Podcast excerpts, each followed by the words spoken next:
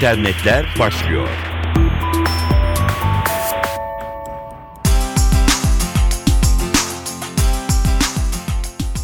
İnternet dünyasının haberleriyle karşınızdayız. Ben Dilara Eldaş.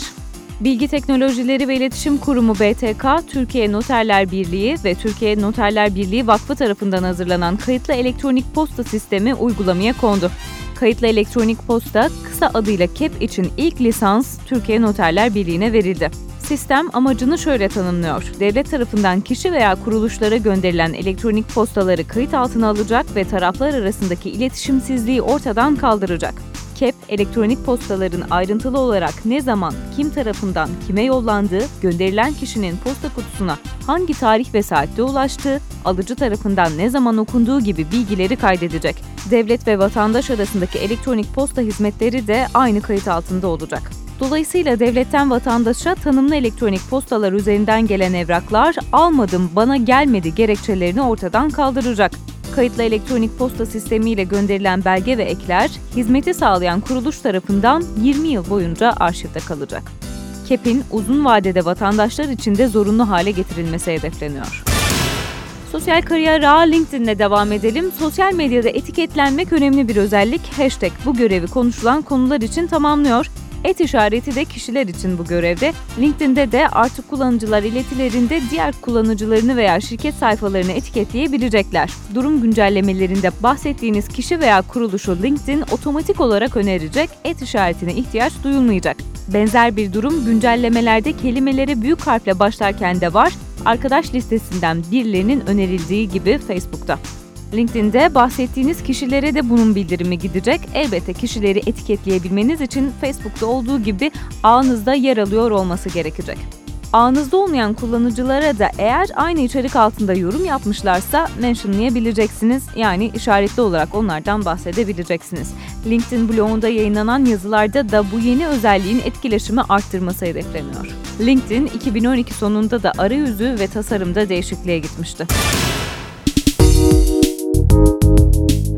Facebook'un düzenlediği etkinlikle ilan ettiği Facebook Home ile ilgili ayrıntılar konuşulmaya devam ediyor.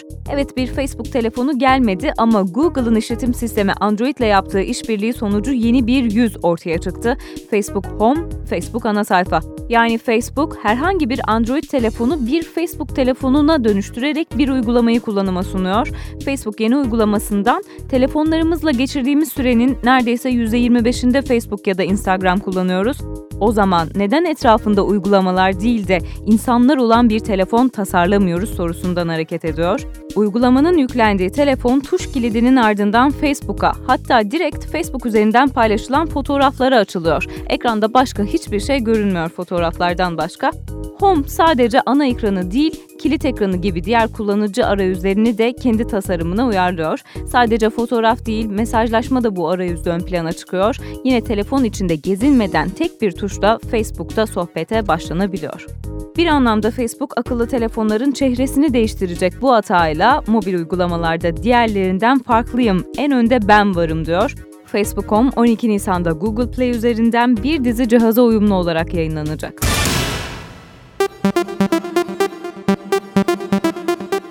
Box ödülleriyle devam ediyoruz. Doçevelle'nin düzenlediği yarışma en iyi online aktivizm hareketini seçiyor. Bu yıl dokuzuncusu düzenlenen Box ödüllerinde 4200 aday arasından 364 finalist belirlendi ve oylama aşamasına geçildi.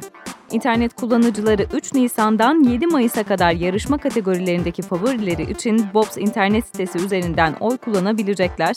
Türkçe dahil olmak üzere 14 dilde en iyi aktivist hareketleri seçilmiş olacak böylelikle.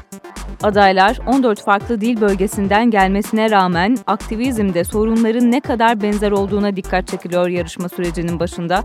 Yolsuzluk, demokrasideki eksiklikler, ekonomi ve siyaset arasındaki bağlantılar ve kadın hakları bu sorunların başını çekiyor.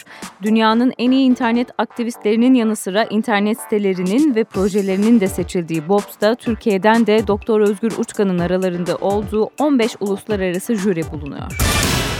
Ve bir etkinlik haberiyle noktalıyoruz. Yeni medyaya gönül veren bültenimizin de öncelikli olduğu bir konu bu. 16 Nisan 2013 Salı günü İstanbul'da yeni medya konferanslarının ikincisi düzenleniyor zira. Kadir Has Üniversitesi'nde gerçekleşecek etkinlikte sektörün önde gelen konuşmacıları yer alacak. Aynı zamanda internet üzerinden de izlenebilecek etkinlik yeni medya ve eğitim ana teması altında yeni medya üzerinde ne tür eğitim öğretim teknolojileri, araçları ve içerikleri geliştirilmekte sorusuna yanıt aranacak. Aynı zamanda sanal sınıf, online eğitim, tablet gibi araçların faydalarının neler olduğu sorgulanacak.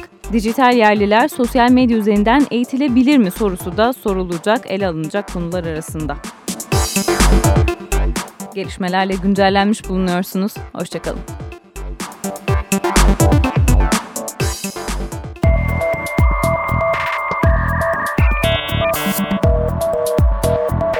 İnternetler sona erdi.